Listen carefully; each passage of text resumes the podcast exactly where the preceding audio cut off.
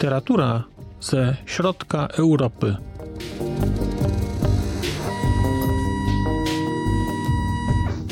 Podcast około książkowy. Dzień dobry. Witam Państwa w kolejnym odcinku podcastu Znak Litera Człowiek. Mówi Marcin Piotrowski. A mówię dzisiaj o książce Anny Dziewit-Meller Góra Tajget. Nie ukrywam, że od dawna chciałem przeczytać e, coś tej autorki.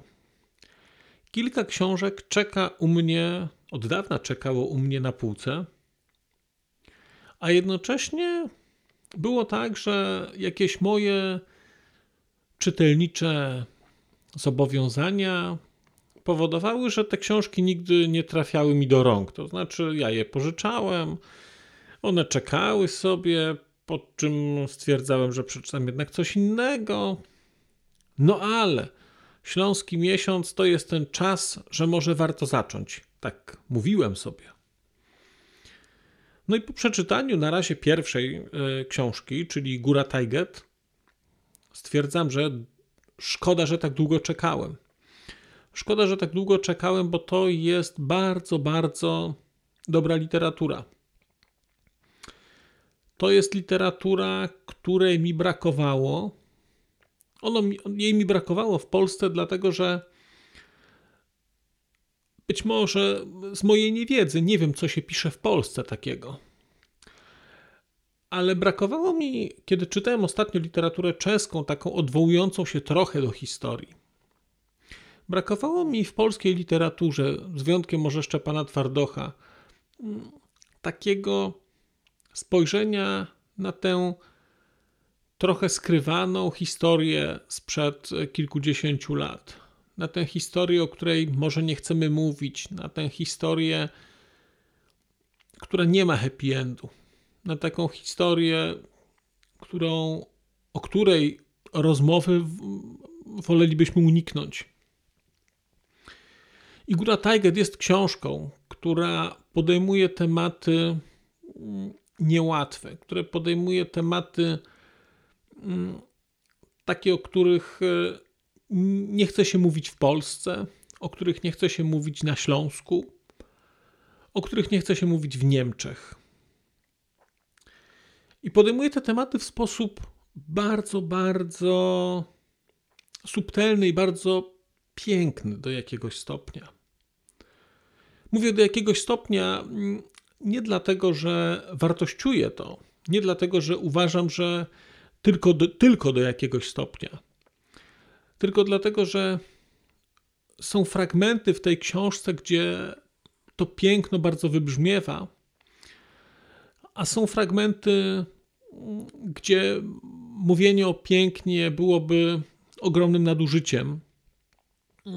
I dlatego nie można powiedzieć, że cała książka jest piękna, bo, bo, bo nie jest, bo są fragmenty, które opisują sytuację i opisują ludzi, do których słowo piękno nie przynależy. Historia, którą Anna Dziewit-Meller opowiada, to jest historia, która rozpoczyna się współcześnie i rozpoczyna się od narodzin dziecka. Tak, umownie możemy tak to powiedzieć. I kiedy czytałem ten fragment otwierający, ten, ten, ten, ten taki pasaż otwierający, byłem zaskoczony, jak trafnie udało się autorce oddać taką ideę, która pojawia się w człowieku, taką obawę, która pojawia się w człowieku, kiedy staje się rodzicem. Ja o tym wcześniej nie myślałem. Ta myśl była o mnie, u mnie obecna, ale ja ją sobie dopiero gdzieś tam uświadomiłem, kiedy czytałem tę książkę. Kiedy to wybrzmiało na kartach.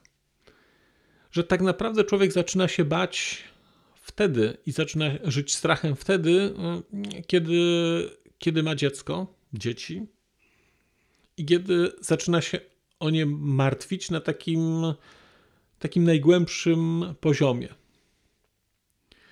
I jak mówię, nie zdawałem sobie z tego sprawy, że, że to jest książka po części o mnie, po części o każdym rodzicu, myślę. A jednocześnie, kiedy to przeczytałem, to stwierdziłem o rany. To wreszcie ktoś to ujął w słowa. Mm, wreszcie ktoś to ujął w słowa bez jakiegoś patosu i w rozmowie mm, w rozmowie takiego starego profesora e, z, z liceum ze swoim młodym uczniem, no nie takim młodym, ale znacząco młodszym od tego profesora, kiedy te słowa padają, że ma pan dziecko, to wie pan, co to znaczy się bać, uświadomiłem sobie o rany. Tak, tak, to właśnie o to chodzi. To znaczy, wtedy się człowiek uczy innej formy strachu. I to był pierwszy moment, kiedy mnie ta książka ujęła. A było tych momentów więcej, a, a było tych momentów więcej, dlatego że historia, który, to, która tutaj jest pokazana, jest mi do jakiegoś e, stopnia bliska, dlatego że dotyczy i okresu historycznego, który jest dla mnie interesujący, czyli mm, okresu i II wojny światowej, ale też okresu przedwojennego w Niemczech i też na Śląsku. Ale też dotyczy okresu powojennego i na takim najgłębszym poziomie ta książka jest próbą postawienia pytań o rozliczenie się przez Niemcy ze swojej przeszłości. Ta książka nie jest oskarżycielska takiej formie, w której mogłaby być. Ona stawia pytania. Te pytania przynoszą ze sobą takie bardzo, wydaje się, jednoznaczne odpowiedzi. I gdzieś ta książka, y, Góra Tajget, wchodzi w, wchodzi w rozmowę z taką książką, która została wydana kilka lat temu przez y, wydawnictwo Czarne. To jest książka pod tytułem y, Obciążeni. Eutanazja, w cudzysłowie, eutanazja w nazistowskich Niemczech. Książkę tę napisał Götz Ali, to jest taki niemiecki historyk. Jego książka o antysemityzmie w Europie przedniemieckiej jeszcze, przed, przed tym wybuchem antysemityzmu, czeka u mnie w kolejce na przeczytanie. Natomiast kiedy czytałem książkę Goca, Go, Go, Goca Ali jakiś czas temu, kilka lat temu, to uderzyło mnie w tej książce jedno. Uderzyło mnie w niej to, jak bardzo głębokie musiało być jakieś pęknięcie w psychice ludzi, w psychice lekarzy, którzy brali udział w tak zwanej akcji T4. Akcja T4 to była akcja, która można było powiedzieć poprzedzała trochę ro ostateczne rozwiązanie. Dlatego, że to była akcja, w której e, jeszcze w latach 30. podjęto próbę eliminacji mm, z populacji niemieckiej ludzi, którzy byli chorzy psychicznie, którzy mieli jakieś dysfunkcje i ci ludzie byli po prostu zabijani. E, książka Gocaliego pokazuje całą mechanikę tego, opisuje jak do tego doszło. Jest próbą takiego historycznego wniknięcia, ale nie tylko historycznego, bo ta książka jest jakoś polemiczna też wobec historii. Natomiast kiedy mówię, że to, co mnie w tej książce zaskoczyło, to zaskoczyło i kiedy mówię o tym pęknięciu, to zaskoczyło mnie to, że z jednej strony mamy tam ludzi, którzy są z gruntu, no właśnie nie wiem, czy są z gruntu źli. Oni gdzieś pobłądzili, oni gdzieś zaczęli błędnie rozumieć pewne rzeczy. A z drugiej strony te same osoby, te same osoby tworzyły fundamenty nowoczesnej psychiatrii. Było dla mnie ogromnym zaskoczeniem, kiedy słyszałem, że te same osoby, które brały udział, w, które tworzyły tę akcję, jednocześnie były osobami, które wprowadzały do nowoczesnej psychiatrii jakieś takie ludzkie rozwiązania, które mówiły o tym, że przestrzeń wokół leczy, które mówiły, że e, do tych pacjentów trzeba się odnosić e, z szacunkiem. I to pęknięcie jest dla mnie nie, niezrozumiałe do tej pory. To znaczy, nie, nie bardzo rozumiem, jak można z jednej strony mówić jedno i robić coś, znaczy pisać prace naukowe, poświęcać się wdrażaniu pewnego typu, pewnego typu zjawisk, reformowania czegoś, a z drugiej strony eksterminować, eksterminować ludzi. I oczywiście to pytanie wprost w tej książce nie pada. Natomiast mamy tutaj bohaterkę, i teraz już przechodzę do góry Tajget. Mamy tutaj bohaterkę, która w czasie wojny i przed wojną jest, e, pracuje właśnie w, w jednej z takich placówek. I robi tam rzeczy, których no, potem się wstydzi. Ale uważa się za osobę niewinną, dlatego że została po II wojnie światowej uniewinniona te procesy denazyfikacyjne, które toczyły się w poszczególnych strefach okupacyjnych, miały bardzo dziwny przebieg czasami. Specyfika e, denazyfikacji w poszczególnych strefach e, była bardzo, bardzo różna i praktyka była bardzo różna. Inaczej podchodzili Anglicy, inaczej Francuzi, inaczej, inaczej Amerykanie. I tutaj mamy historię taką, że jakieś pytania wobec, e, wobec osoby, która współtworzyła ten proceder, mamy bardzo zasadne pytania wobec tej osoby. Mamy całkowite wyparcie ze strony tej osoby. Wyparcie deklaratywne, ale jednocześnie jest historia gdzieś w tle, która pokazuje, o, pokazuje cenę, którą ta osoba płaci. Jednocześnie mamy też tutaj historię, historię osób ze Śląska, które gdzieś starają się tę wojnę przetrwać, które gdzieś wyjeżdżają, które odnajdują się w trochę innej rzeczywistości, które potem wracają. To wszystko się, to wszystko się ze sobą przeplata i tworzy historię, która, która nie ma happy endu, tak naprawdę. Ta książka pozostawia taki gorzki posmak e, bardzo. Mimo, że też nie można powiedzieć, że kończy się źle. Dlatego, że mm, no, nie chcę Państwu psuć e, odkry lektury odkrywania, przyjemności z odkrywania tej lektury. Ale no, nie wszyscy tutaj umierają. I są też e, historie pozytywne w tej książce. Jednocześnie są też pytania są też pytania, które nie dotyczą tylko specyfiki nazizmu i nazistowskich eksperymentów e, medycznych, ale dotyczą też mm, ogólnie nauki i kosztu postępu. Bo stawia tutaj jeden z bohaterów pytanie, no jak zważyć to, że mózgi dzieci, które zostały zabite, stały się preparatami i były wykorzystywane jako do nauki kolejnych pokoleń lekarzy. Że dzięki jakimś eksperymentom uratowano ileś żyć w przyszłości, dlatego że odkryto pewne rzeczy. Mm, jest taka książka, która się pod tytułem Operacja Paperclip. Operacja Paperclip to była operacja, w ramach której Amerykanie przetransferowali do Stanów Zjednoczonych bezpośrednio po wojnie e, niemieckich naukowców, którzy stworzyli, można byłoby powiedzieć, amerykański program kosmiczny znacznie później.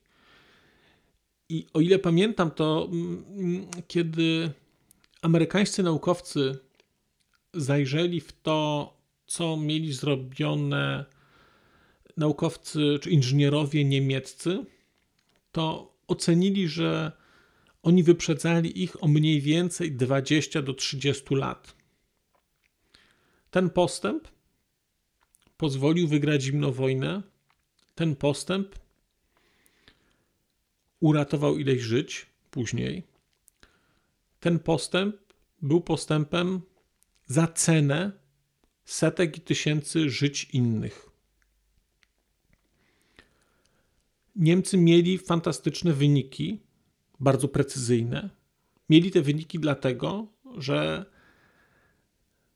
że za dostarczanie tych wyników życiem płaciły inne osoby. No i jest pytanie. Jest pytanie, co zrobić z takimi, co, co zrobić z takimi rzeczami. Ta książka stawia takie pytania. One gdzieś się pojawiają tutaj bardzo w tle, ale ona stawia takie pytanie, jak ocenić, jak ocenić szczepionki, które powstały na bólu i życiu kogoś innego? Czy zrezygnować z tej wiedzy? No, odpowiedzi na te pytania oczywiście nie ma, natomiast ta książka do takich refleksji skłania. Jednocześnie Góra Tajget jest dla mnie jakąś formą literackiego uzupełnienia książki, o której kiedyś już wspomniałem. To jest książka mm, taka dosyć sążnista, nazywa się Męskie Fantazje i która opisuje specyfikę społeczeństwa niemieckiego w okresie przedhitlerowskim jeszcze. I która stawia taką tezę, że nazizm w Niemczech z jednej strony oczywiście był możliwy dzięki Hitlerowi, oczywiście, to jest jasne. Ale z drugiej strony ten nazizm trafił na pewne warunki, a trafił na pewne warunki które były stworzone przez głęboko konserwatywne wilhelmińskie społeczeństwo. I ta historia jest pokazana w Górze Tajget także. Brutalne, e, zimne wychowywanie dzieci, próba hodowli tych dzieci właściwie,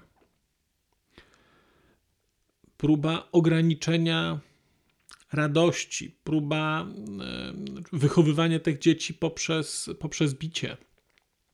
Te wszystkie rzeczy w połączeniu też e, z taką kulturą podległości powodowały, że no, powstała, wyrosła grupa ludzi, właściwie całe pokolenie,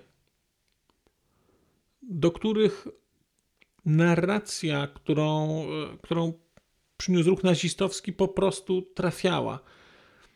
I trafiała nie dlatego, że ci ludzie byli źli, chyba. Trafiała dlatego, że ona była naturalnym rozwinięciem tego, w jaki sposób kształtowała się, czy rozwijała się umysłowość tego i wrażliwość właściwie tego społeczeństwa wcześniej. No, jest to jedna z hipotez, oczywiście. Natomiast, e, natomiast e, do jakiegoś stopnia Góra Tajget gdzieś mi e, uzupełniła, czy pokazała tak od strony literackiej to, o czym czytałem mm, w męskich fantazjach.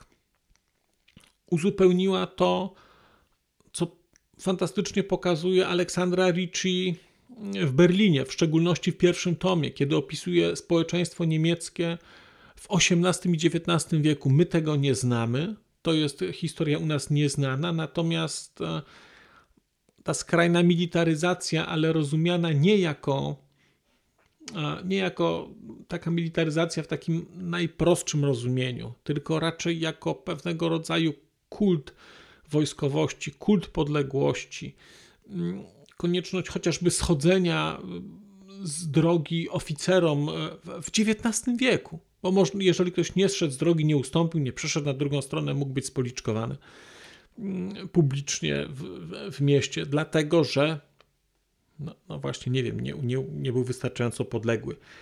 Więc Góra Tajket gdzieś u mnie wchodzi mm, w takie, w takie, w takie relacje z, z tymi innymi książkami. Jednocześnie, jak wspomniałem, jest to jest książka, której dla mnie brakowało, mi. Mi brakowało takiej książki, mm, dotyczące historii Polski, napisanej w Polsce, a która byłaby taką próbą spojrzenia na tę przeszłość nieodległą i próbą takiego porachowania się z tą przeszłością.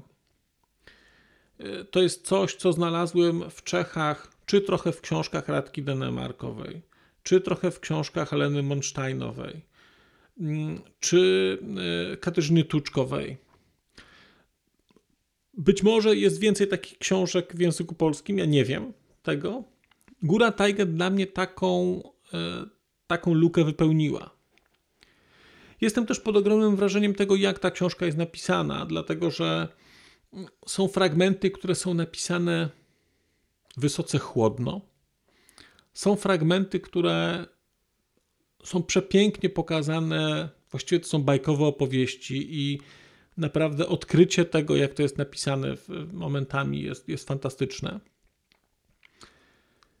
Są bardzo przejmujące momenty opisujące z perspektywy dziecka pewne zdarzenia, bardzo negatywne.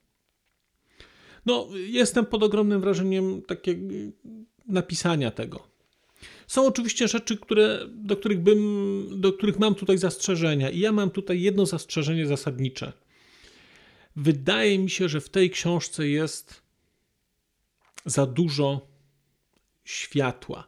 To jest historia, która to jest historia, która gdyby była wystawiana w teatrze, to czasami jest tak, że są potrzebne reflektory punktowe i mam wrażenie, że tutaj te reflektory są zapalone, ta wiązka światła, ten snop jest skierowany na za dużo elementów. I historia kończąca tę książkę Adika, jeżeli Państwo czytacie, wiecie o co chodzi, nie wiem, czy jest tutaj dla mnie konieczna historia otwierająca tę książkę, historia, mm, historia y, tej, tej e, przedwojenna historia tej lekarki, która, e, która jest główną bohaterką e, zdarzeń opisanych w górze Tajget, też nie wiem, czy jest konieczna. Wydaje mi się, że ta książka wybrzmiewałaby mocniej, gdyby, mm, gdyby była jeszcze okrojona z pewnych rzeczy mm, dlatego że pewne rzeczy chyba nie muszą wybrzmiewać. No ale ja nie jestem pisarzem, nie wiem, czy mam prawo w ogóle wypowiadać takie, takie sądy, no bo nie piszę, więc siłą rzeczy, no siłą rzeczy chyba nie powinienem. Jakkolwiek by nie było, Góra Tiger, Anna Dziewit-Meller, y, bardzo, bardzo y, dobra rzecz, y, bardzo poruszająca. Mm, książka, która powoduje, że jeszcze bardziej czekam na książkę od jednego Lucypera, którą kupiłem e, właściwie w dniu premiery i która leży, bo jej nie przeczytałem, gdyż pożyczyłem ją najpierw mojej żonie, potem mojej teściowej, a potem odłożyłem na półkę i jeszcze nie przeczytałem, ale przeczytam wkrótce. Przeczytam wkrótce i dam znać, co o niej sądzę. Mm, tymczasem jestem, jestem pod ogromnym wrażeniem Góry Tiger. Mam nadzieję, że Lucyper nie zawiedzie, a z tego co czytałem, co słyszałem i kiedy się decydowałem na tamtą książkę, to, to sądzę, że nie zawiedzie. I tyle. Bardzo Państwu dziękuję za dzisiejsze spotkanie, dziękuję za wysłuchanie i mam nadzieję, że do usłyszenia wkrótce. Przez mikrofon mówił do Państwa Marcin Piotrowski i to tyle na dzisiaj. A już zupełnie na koniec powiem, że skoro wysłuchaliście Państwo tego odcinka, to w jego opisie znajdziecie link do serwisu YouTube. W wersji YouTube'owej e, jest miejsce na skomentowanie go. To jest takie miejsce, gdzie można komentować ten odcinek, rozmawiać, zadawać pytania, wymieniać się spostrzeżeniami, do czego Państwa bardzo zachęcam, gdyż udało się już na tym YouTubie zgromadzić trochę bardzo ciekawych osób, bardzo ciekawych komentarzy i trochę stworzyć taką społeczność ludzi rozmawiających o książkach. Też na koniec, zupełnie na koniec, e, poproszę Państwa o wystawienie oceny mi w ramach e, tych platform podcastowych, na których Państwo tego odcinka wysłuchaliście. I nieważne jaka ta ocena będzie, istotne dla mnie po prostu, że będzie. Tymczasem się żegnam już naprawdę i do usłyszenia za czas jakiś.